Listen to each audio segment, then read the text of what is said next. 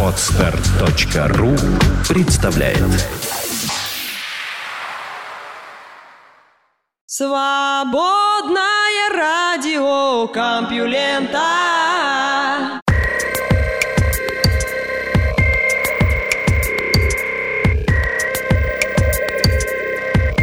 Приветствую всех слушателей свободного радиокомпьюлента. Выходные прошли, и корреспонденты нашего сайта подготовили много интересных новостей. Вы слышите Лёшу Халецкого, а этот выпуск называется «Совершенное чудовище». Наука и техника. Сванте Пэбо. Долгая дорога к неандертальской ДНК. Написать достойные научные мемуары очень трудно. Если автор и его вклад хорошо известны, от его воспоминаний ждут либо рассказа о радостях и тревогах на пути к открытию, либо повествования о людях и обстоятельствах, с которыми выпало столкнуться. Имя 58-летнего шведского ученого Сванте Пэбо, руководителя отделения эволюционной генетики Института эволюционной антропологии общества имени Макса Планка, известно далеко не каждой домохозяйке но это уже их проблемы. Разве можно не знать человека, руководившего проектом по расшифровке неандертальского генома и открывшего, не в одиночку, разумеется, новый вид хома, денисовцев, причем не по костям, а по ДНК. Об этом он и пишет в своей книге «Неандертальский человек в поисках потерянных геномов».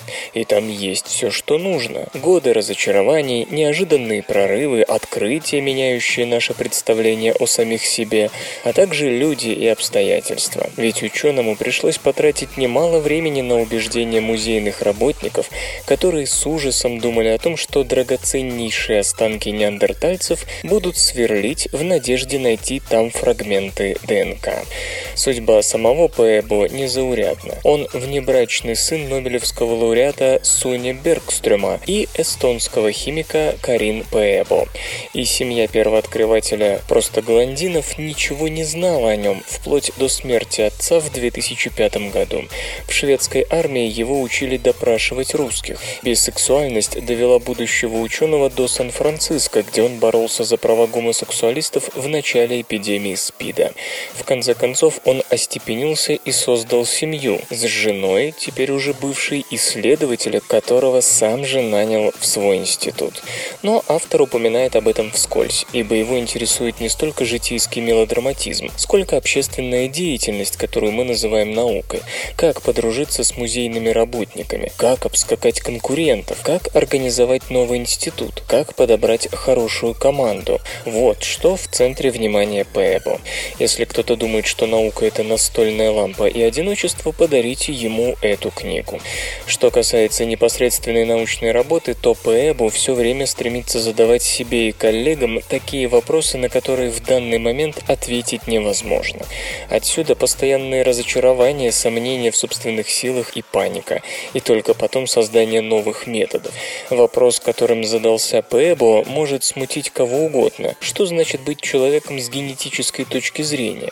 Примерно 100 тысяч лет назад Землю населяло сразу несколько представителей рода Homo. Потом один из этих видов овладевает Африкой, заселяет Евразию и Австралию, проникая даже в Америку, до то ли остававшуюся запретной для двуногих, а все остальные люди исчезают.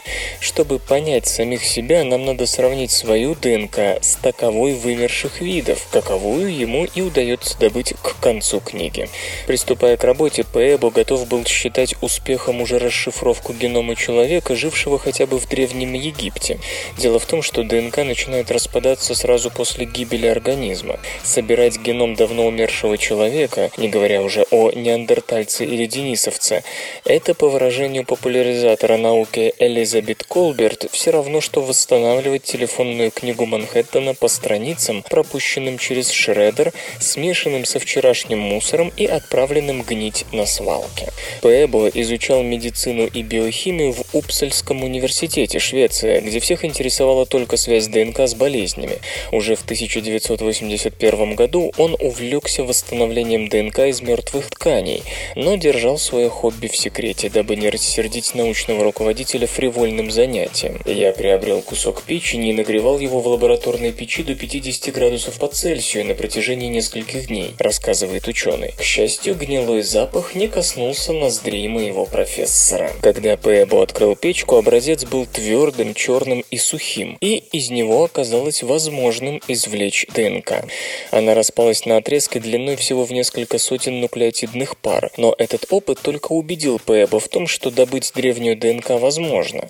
Он обратился к древнеегипетским мумиям и сумел выделить короткий участок из тела мальчика, жившего 2400 лет назад. Ученый написал об этом в журнале Nature, и это достижение так впечатлило редакторов, что анонс рассказа о нем в 1985 году вынесли на обложку. Затем последовала работа в Мюнхенском университете, где в начале 90-х Пэбо обращается к неандертальской ДНК. После нескольких лет переговоров ему удается заполучить руку того самого первого скелета, найденного в XIX веке в долине, которая носит имя сочинителя религиозных гимнов Иохима Неандера, и высверлить из образца 3,5 грамма беловатого порошка. Сначала Пэбо попытался изолировать ДНК из митохондрии, поскольку митохондриальная ДНК намного короче ядерной и к тому же шире распространена. Его ждал успех.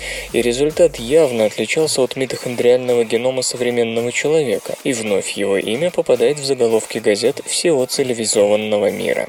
После этого он получает приглашение в общество имени Макса Планка, которое собирало ведущих биологов, палеонтологов и так далее в свой новый антропологический центр в Лейпциге. Значительную часть многомиллионного бюджета планировалось направить на приобретение новейшего генетического оборудования, которое уже использовалось в расшифровке человеческого генома. И в 2006 году Пэбо во всеуслышание объявляет, что его группа секвенирует ядерный геном неандертальца через пару лет. Ждать пришлось до 2009 года из-за загрязнения образцов, поисков конкурентов и нехватки материала. Но все же результаты были получены и стали сенсацией. Оказалось, что ДНК современных людей, за исключением африканцев, примерно на 2% состоит из неандертальской. Неандертальцы вымерли не полностью. Большинство ученых, и Пэбо в том числе, интерпретируют этот результат не как техническую погрешность, а как следствие скрещивания между человеком разумным и неандертальцем во время их встреч на Ближнем Востоке. Потомки этих браков затем смешивались с другими популяциями и разнесли неандертальскую ДНК по свету. Пэбо стал получать странные письма от восторженной публики. Мужчины писали о том, что они на 100% неандертальцы. Одна женщина пожаловалась на мужа неандертальца. Так Пэбо узнал, как воспринимается образ неандертальца в современной массовой культуре. Но какую роль неандертальские гены сыграли в эволюции человека разумного, до конца не ясно. Пэбо полагает, что они имеют отношение к степени мобильности сперматозоидов и изменению структуры клеток кожи. Американские исследователи недавно высказались в том смысле, что выгоды неандертальских генов, возможно, давно потеряны, а сегодня из-за них мы предрасположены к диабету второго типа и болезни Крона. Короче говоря, успех превзошел все ожидания, но Пэбо сумел еще раз прыгнуть выше головы. В 2010 году его группа объявила о расшифровке ДНК из фрагмента пальца, найденного в сибирской Денисовой пещере. Оказалось, геном принадлежит не неандертальцу, как ожидалось, а неизвестному виду, который ближе к неандертальцам, чем к современному человеку. Это был первый вид, открытый генетиками, а не экспертами по древним костям. Насколько далеко в прошлое смогут заглянуть Сванте Пэбо и его последователи? Фрагментация ДНК очень серьезное препятствие, и все же ученый надеется, что рано или поздно у нас будет геном ископаемого человека, жившего 500 тысяч или даже миллион лет назад. Триумф Пэбо – лишь начало долгого пути. Вы слышите голос Валеры Халецкого. Лёши. Лёши Халецкого. В эфире радио «Маяк». Свободное радио Компьюлента. Ну, как-то так.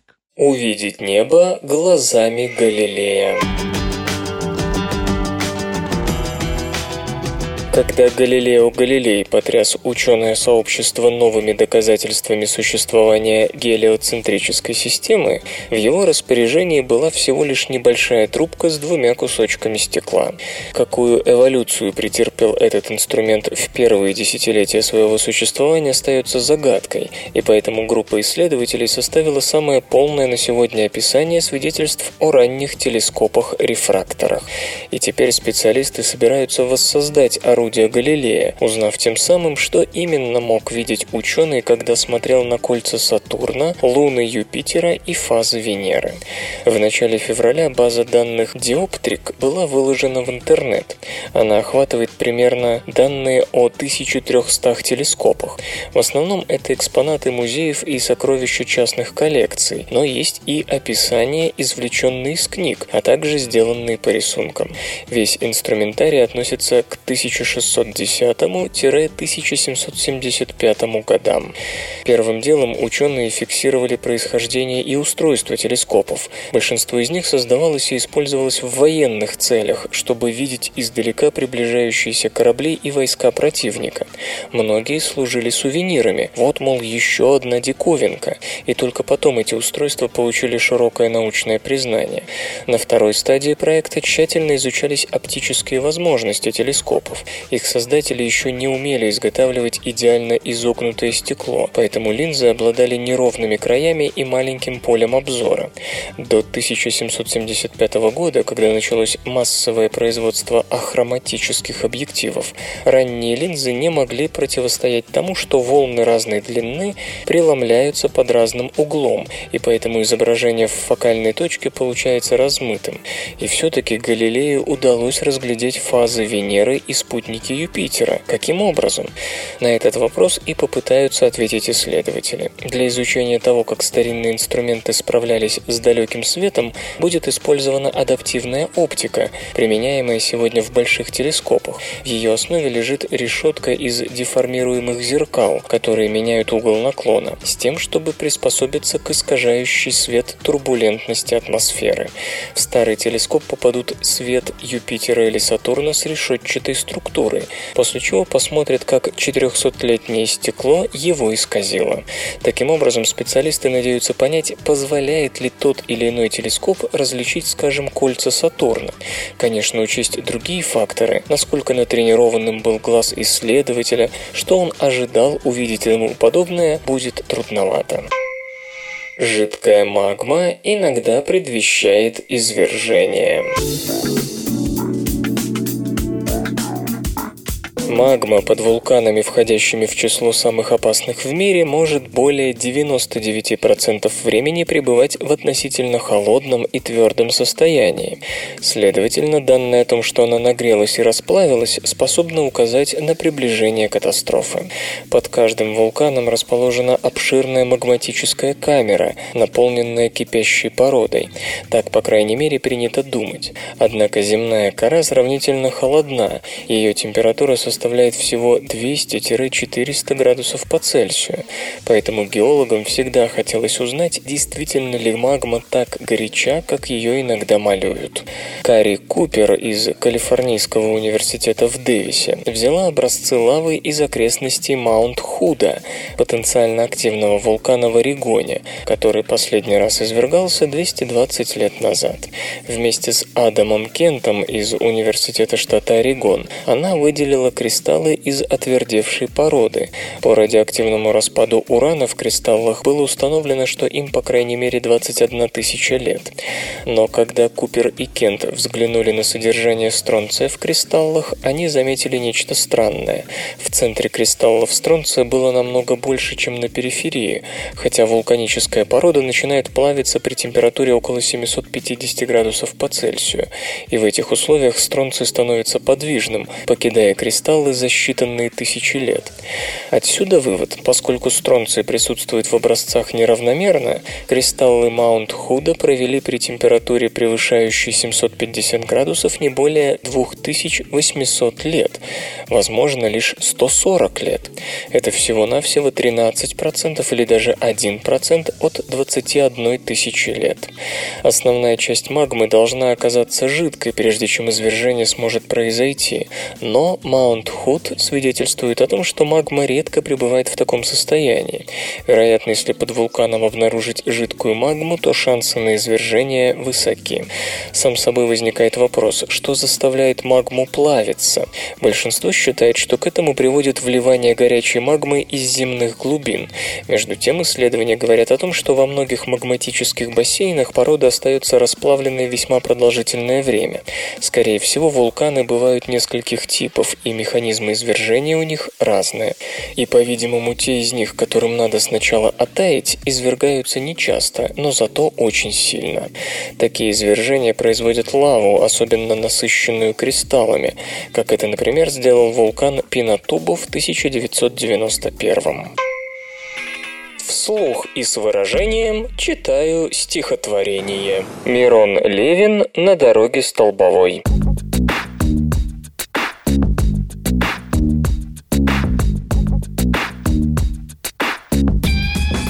На дороге столбовой умирает рядовой. Он, дурак, лежит, рыдает и не хочет умирать, потому что умирает, не успев повоевать. Он, дурак, не понимает, что в такие времена счастлив тот, кто умирает, не увидев ни хрена.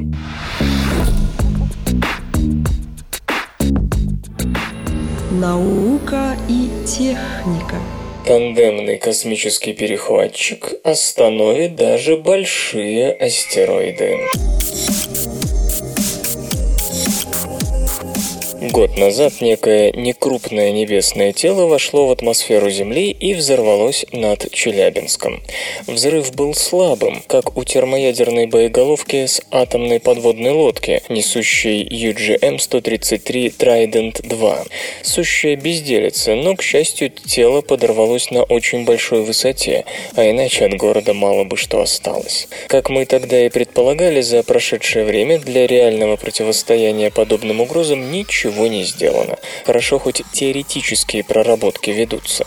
И это нормально, ибо специфика деятельности государственных структур заключается в том, что пока гром не приведет к серьезным жертвам среди подданных, реальных шагов никто не предпримет.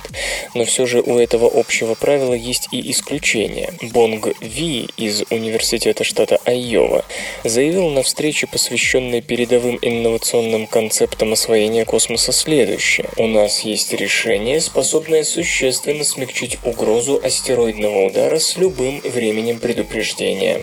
Последнее принципиально. Тела вроде Челябинского метеороида очень трудно увидеть, даже если поставить себе такую задачу. Они невелики, темны и могут зайти со стороны Солнца.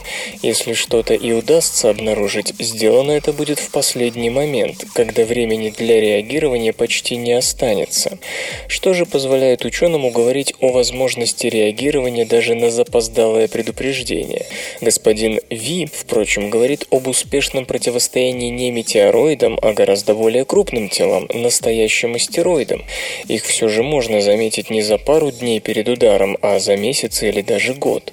В идеальном мире столь крупные объекты можно было бы обнаружить за десятилетия до их столкновения с планетой и отклонить без ядерного удара.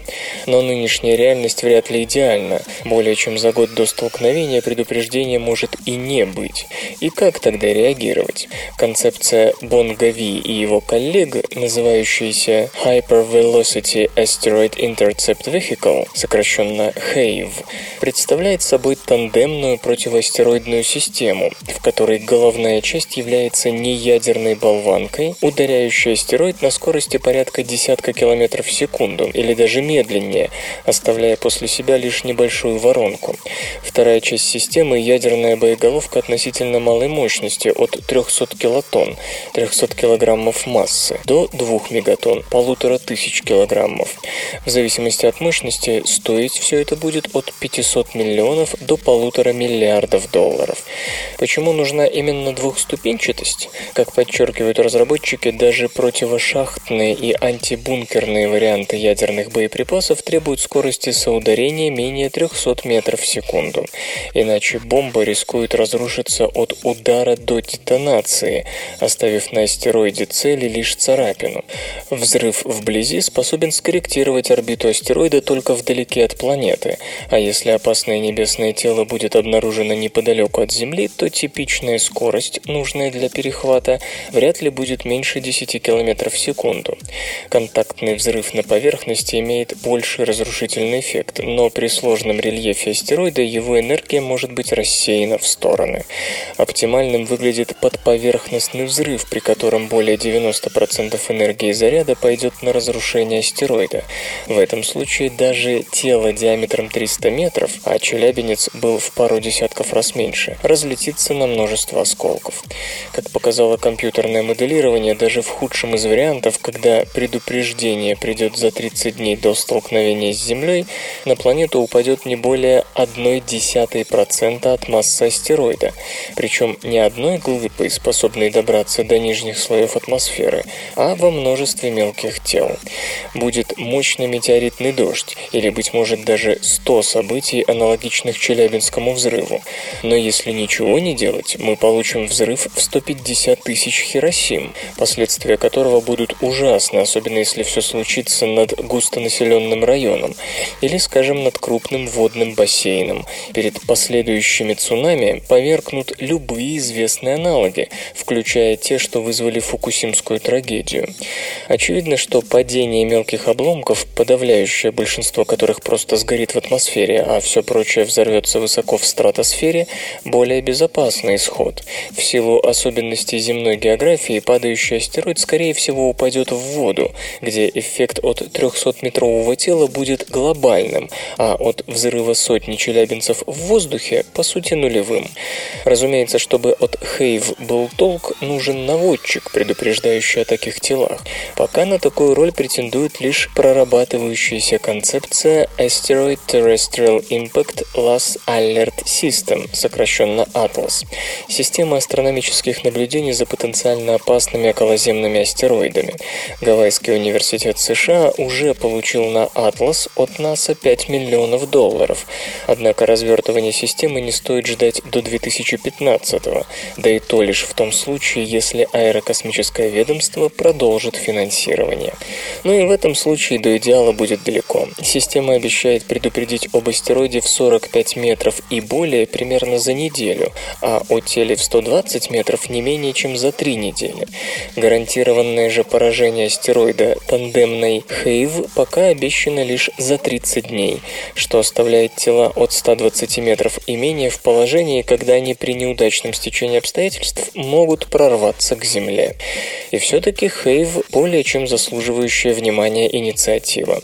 При всей разрушительной мощи тел размером в 120 метров, которые Атлас, увы, может и не выявить в нужный срок, 300-метровый астероид с низким альбедо, о котором мы получим информацию за месяц до столкновения, сегодня вообще не остановить, хотя последствия от его удара могут быть сравнимы с потерями во Второй мировой войне. Даже падение сотен челябинских метеороидов с легкими следами радиоактивного загрязнения от подрыва ядерной боеголовки в космосе на этом фоне выглядит куда меньшим злом. Пассажирский из Вавилона все он Если б я знал, если б я знал Что в обратную сторону едет именно мой вагон Я не успел, я опоздал В наушниках лето в голове весна. Сон про бесконечные ночи без сна. Я для песни наугад выбираю слова. Орфографический словарь, начиная с буквы А. Абсолютно случайно, случайно, если честно Сочиняется про то, как сочиняется песня. Не то чтобы я слишком много курю Зато я иногда на небо смотрю. В эфире группа «Две башни» с песней «Я опоздал». Пассажирский из Вавилона все он Если б я знал, если б я знал Что в обратную сторону едет именно мой вагон. Я не успел, я опоздал. Бам-бам-бам-бам-бо.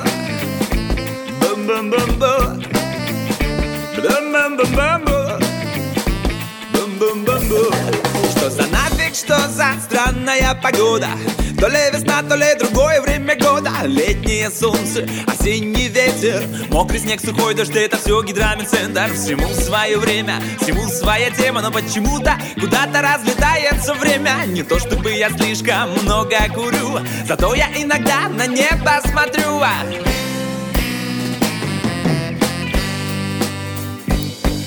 Пассажирский из Вавилона все он Если б я знал, если б я знал Что в обратную сторону едет именно мой вагон. Я не успел, я опоздал. Бум-бум-бум-бум Бум-бум-бум-бум. Бум-бум-бум-бум Бум-бум-бум-бум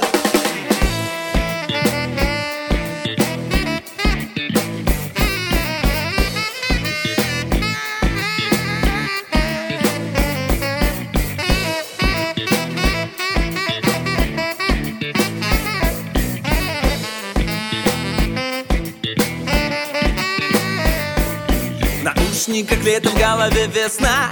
Сон про бесконечные ночи без сна Я для песни наугад выбираю слова Орфографический словарь, начиная с буквы А. Абсолютно случайно, нечаянно, если честно Сочиняется про то, как сочиняется песня. Не то чтобы я слишком много курю Зато я иногда на небо смотрю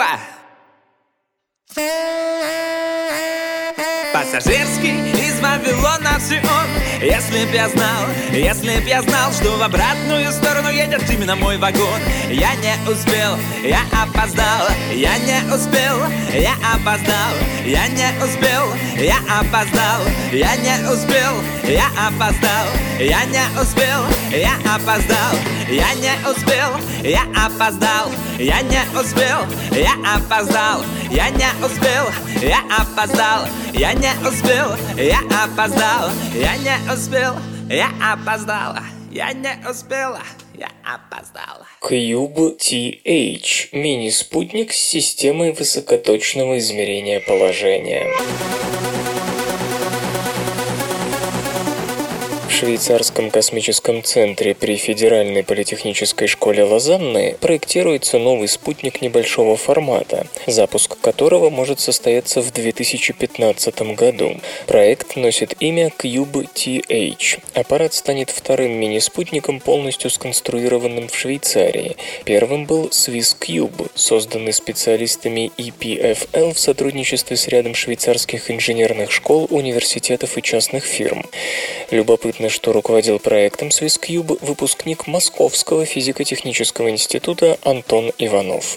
SwissCube отправился в космос в сентябре 2009 -го. Аппарат осуществляет захват изображения с разрешением 188 на 120 точек 767-нанометровым телескопом с длиной 50 мм.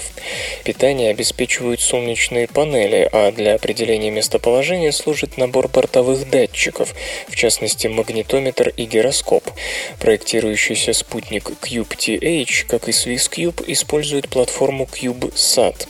Этот стандарт создан под руководством Боба Твигза, профессора факультета аэронавтики и астронавтики Стэнфордского университета. Аппараты формата CubeSat имеют размеры 10 на 10 и на 10 сантиметров.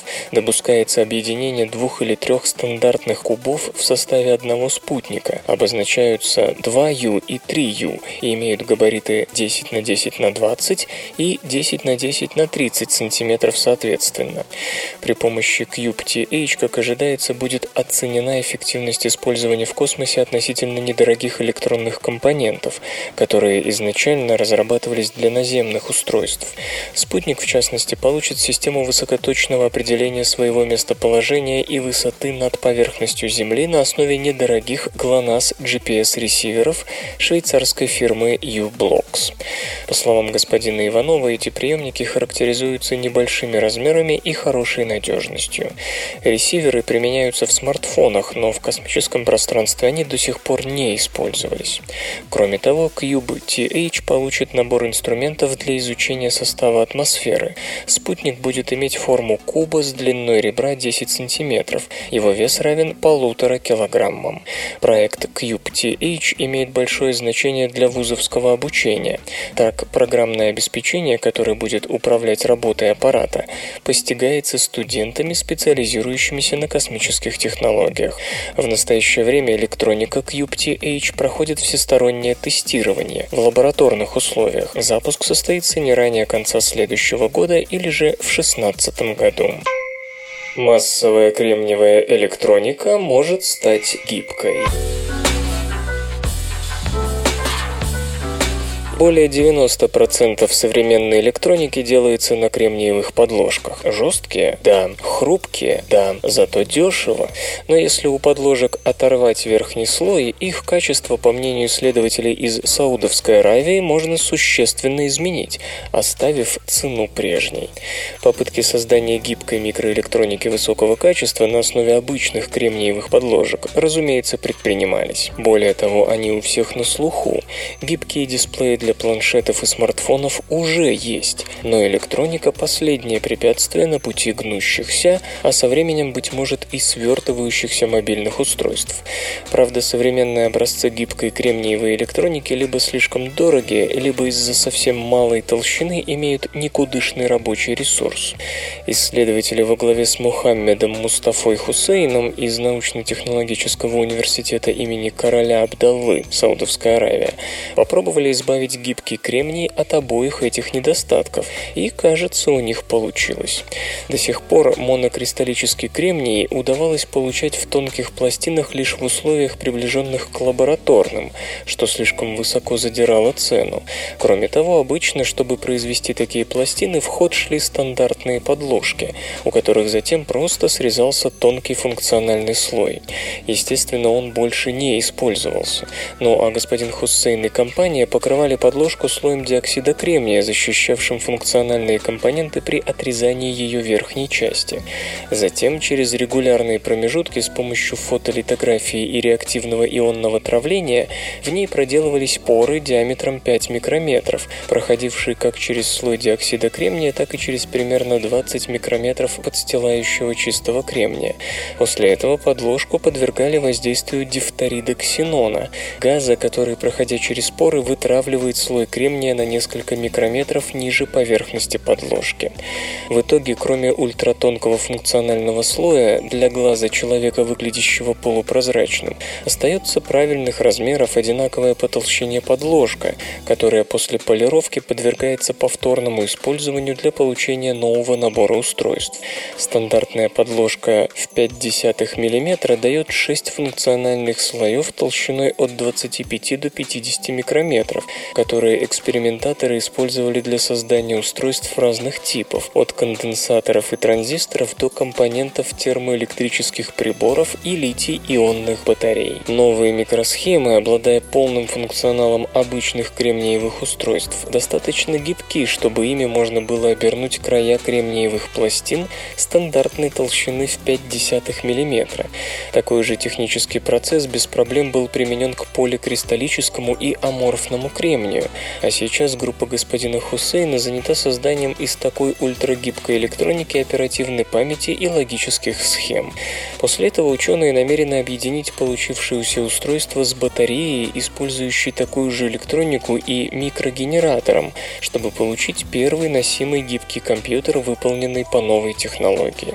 Среди потенциальных преимуществ последнего, помимо малой материалоемкости, в полудюжину раз выше, чем у микросхемы с того же количества кремния, наверное, можно назвать лучшую сбалансированность по тепловыделению. В несколько раз более тонкие устройства быстрее отдают тепло и тем самым в меньшей степени страдают от общей для мобильной электроники проблемы недостаточного охлаждения. Исторический анекдот. Казнь Равальяка, убийцы короля Франции Генриха IV, стала большим событием для Парижа. Вся Гревская площадь была забита людьми, а наиболее богатые зрители смогли занять места получше у выходящих на площадь окон. Среди этих счастливчиков был и Якуб Собесский, оставивший соответствующую запись в своем дневнике. С Собесским были князья Радивилы, видимо, сыновья Николая Кристофа Сиротки, и и Петр Броницкий, тоже улучшавший во Франции свое образование. Разъяренная толпа не дала закончить казнь цареубийцы. Зрители накинулись на несчастного равальяка и разорвали его на мелкие куски, которые унесли по домам, видимо, как сувениры. Так поступил и владелец дома, где жил Петр Броницкий. Польские аристократы, собравшись у Броницкого сразу после казни, увидели, как этот хозяин на вид степенный с большой бородой принес несколько кусков тела этого равальяка, поджарил их с яичницей и ел. Далее Собеский пишет, он даже посмел нас пригласить на этот пир, чтобы мы помогли ему все съесть, но мы, плюнув ему в глаза, ушли. Но в любом случае Якуб Собеский всю жизнь питал глубокий пиетет к французской культуре, который передал своим сыновьям. Наука и техника. Раковые клетки заставили уйти из мозга. Глиобластомы считаются самыми частыми и самыми агрессивными опухолями мозга, и одна из причин, по которой их трудно лечить, состоит в том, что глиобластомные клетки буквально расползаются по мозгу, путешествуя по нервным волокнам и кровеносным сосудам. Можно сказать, что опухолевые клетки используют нервы и сосуды как монорельс, вдоль которого они проникают в другую область мозга. В результате новая опухоль может появиться в совершенно неоперабельном месте, и даже удаление первичной опухоли тут мало чему поможет. Исследователи из Технологического института Джорджии придумали довольно неожиданный и остроумный способ, позволяющий до некоторой степени ограничить агрессивность глиобластомы. Если клетки опухоли так любят путешествовать вдоль нервов и сосудов, то почему бы не направить их по ложному пути, сымитировав эти самые нервы и сосуды? Рави Белламконда и его коллеги так и сделали, создав искусственные волокна, по которым глиобластомные клетки можно вывести в какую-нибудь зону, более доступную для медицинского вмешательства. Когда опухолевые клетки начинают путешествие, они выделяют особые ферменты, которые облегчают им путь сквозь ткани. Это заставляет злокачественные клетки тратить очень много энергии, и поэтому они предпочтут такой путь, на котором энергорасходы будут минимальными. Собственно, в этом и была задумка – создать для раковых клеток искусственный монорельс, который был бы похож на естественную дорогу в мозге, но при этом требовал бы меньше энергии на продвижение. Волокна обманки были сделаны из поликапролактонового полимера на полиуретановом носителе. Снаружи их можно было принять за нервные волокна и кровеносные сосуды. Их имплантировали в мозг крысам с человеческой глиобластомой. Одним животным вводили волокна без поликапролактона. У других волокна несли полимер, но он был не текстурирован, то есть его поверхность не была похожа на естественные проводящие пути нервов и сосудов. Волокна эти вели из мозга прямо в особый контейнер, наполненный гелем с циклопамином, токсичным для раковых клеток. Спустя 18 дней оказалось, что у животных, которым к опухоли подвели волокна с нервно- и сосудообразным поликапролактоном, опухоль заметно уменьшилась. Клетки действительно уходили по этим волокнам в ядовитый коллектор. Если подключить воображение, это можно сравнить с легендой о гамельнском крысолове, который мог вести за собой крыс, играя на дудочке и топить их в реке. Хотя этому методу можно найти и более прозаическую аналогию в виде дренирования гноя из раны, только тут у нас из больного места отводится не гной или еще какая нежелательная жидкость, а онкоклетки. Выше я говорил, что глиобластомы часто оказываются в неоперабельных частях мозга, но в такие области можно ввести синтетические волокна, которые будут отсасывать клетки и не давать опухоли расти. Кроме того, с помощью этого приема можно предотвратить дальнейшее расселение раковых клеток по мозгу. И еще одно преимущество метода состоит в том, что тут не нужно заливать мозг и весь организм ядовитыми лекарствами, истребляющими злокачественные клетки. Впрочем, пока что эта технология продемонстрирована лишь на животных и только с одним видом мозговой опухоли. В дальнейшем авторы работы хотят проверить свои чудо-волокна на других разновидностях рака мозга, и в будущем, возможно, с помощью этого диковинного метода можно будет, если и не избавляться от рака полностью, то хотя бы перегонять его в такое место, где его легко будет удалить. Поляризация света от далеких источников поможет выявить гравитационные волны. Вектор поляризации в основном зависит от гравитационного по своей природе вращения, что отличает его от искажений, вносимых обычным линзированием, которому подвергается фотон в полете через Вселенную. Изменение в поляризации вызывает не любая масса на пути частицы, но лишь гравитационные волны и крупные движущиеся потоки материи. Под последними автор новой концепции Лянь Дай из Университета Джонса Хопкинса подразумевает вихревое вращательное движение, к примеру, такое, как коллективное вращательное движение спиральных галактик. Ученый поясняет, что гравитационные волны могут многое рассказать о самом начале Вселенной, в то время как вихревые потоки о формировании ее структуры. Поляризационную анизотропию реликтового излучения, серьезно искаженную действием гравитационных волн и вихревых потоков материи, пытались учесть и ранее, но по понятным причинам работа эта чрезвычайно сложна, и до сих пор подобные вычисления не имели должной точности. Представьте себе некий удаленный источник, излучающий фотоны, которые поляризованы в одном из двух пересекающихся направлений. В плоском пространстве наблюдатель будет видеть направление поляризации фотона таким же, каким оно было у источника. Однако во Вселенной, наполненной всякого рода материей, пространство-время слегка искривлено, так что наблюдатель заметит направление поляризации слегка отличающееся от того, что было в момент испускания фотона. Такие расчеты сложны из-за того, что исходное направление движения фотона реликтового излучения зачастую остается загадкой, так как источник очень далеко. Но и тогда это направление можно оценить статистически, тем самым получив данные об объектах, влиявших на фотон на всем пути его следования.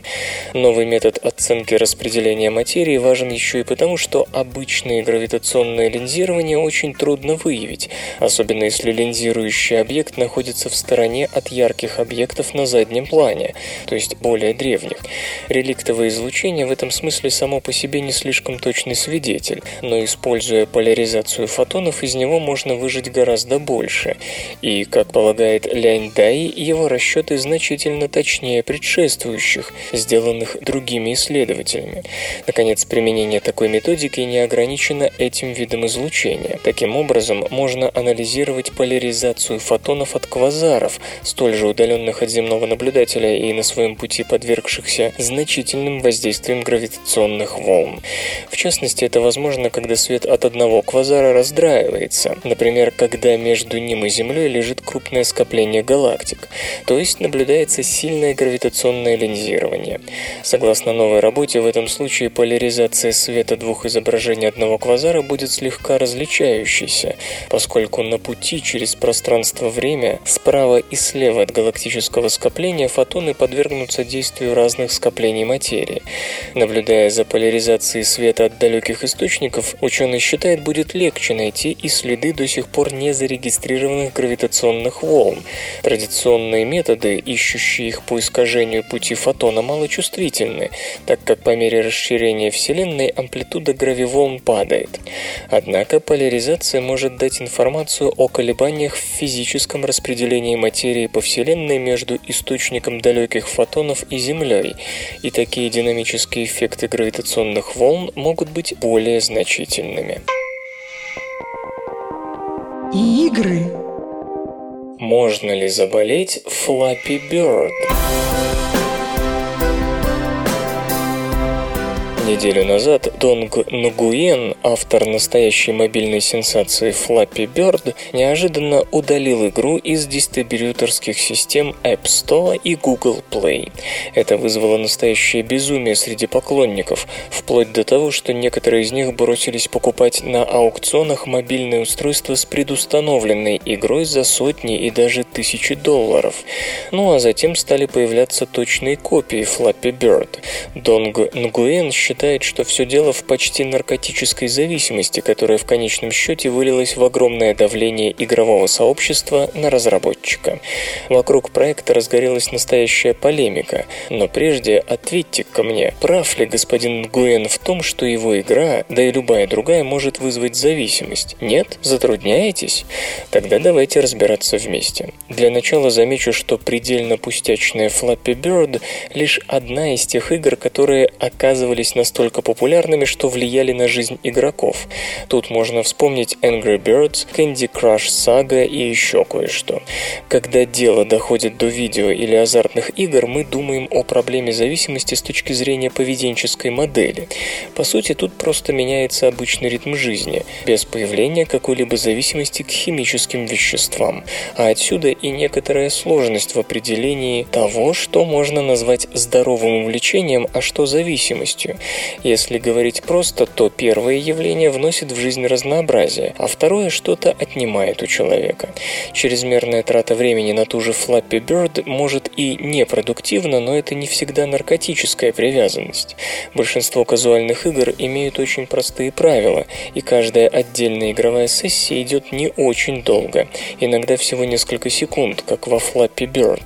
Такие игры оставляют ощущение невыносимой простоты, но как только они заканчиваются, человек чувствует разочарование, раздражение или даже злость, если он показал плохой результат. Или же счастье, волнение или эйфорию, если результат оказался неожиданно хорошим. И все из-за того, что в сознании возникает несоответствие между тем, что игра кажется чрезвычайно легкой, а на деле таковой не является. И набрать большое количество очков порой почти невозможно. Отсюда и затягивающая механика. Сыграв плохо, пользователь получает единственный способ улучшить настроение – сыграть еще раз и улучшить результат. Но и в случае радости соскочить с крючка не получится, хочется побить собственный рекорд. Другая особенность таких игр кроется в их гендерной нейтральности. Эти игры гибко вписываются в наш повседневный распорядок, но в то же время требуют максимизации всех когнитивных способностей игрока. Без полного сосредоточения добиться прогресса не получится. Будучи полностью поглощены, игроки могут на несколько минут забыть обо всем остальном, что особенно привлекательно для тех, кто как раз и хочет на некоторое время отрешиться от всего. Психологически казуальные игры полагаются на положительное и отрицательное стимулирование. Тем же механизмом пользуются и условно-бесплатные проекты. Они вовлекают вас в процесс, а затем в момент наибольшего погружения предлагают купить некий бонус или дополнение, чтобы получить еще больше очков. Можно также утверждать, что подобные проекты имеют сходство с азартными играми. Даже тогда, когда нет прямой связи с деньгами, они вводят нас в возбужденное состояние, свойственное азартным развлечениям. По сути, игрок всегда находится в ожидании небольшой награды, нового рекорда и тому подобного. Всегда есть ощущение, что при последующем прохождении обязательно повезет. Это свойство психики используется в большинстве игровых автоматов и видеоигр, потому что человек никогда не может быть полностью уверенным в своем следующем шаге.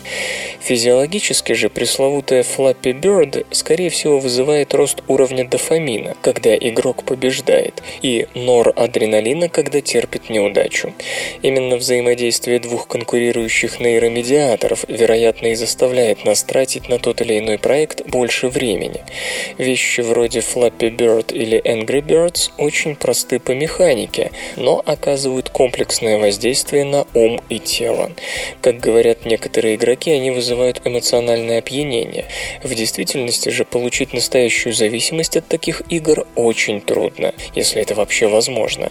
Но все ингредиенты для того, чтобы соблазнить миллионы, тратить многие часы, тут и впрямь есть. Компьютер.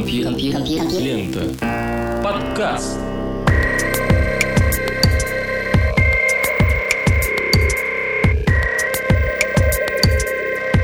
Выпуск «Совершенное чудовище» завершен. Вы слышали Лёшу Халецкого, «Свободное радио Компьюлента» и песенка. Свободное радио Компьюлента. Скачать другие выпуски подкаста вы можете на podster.ru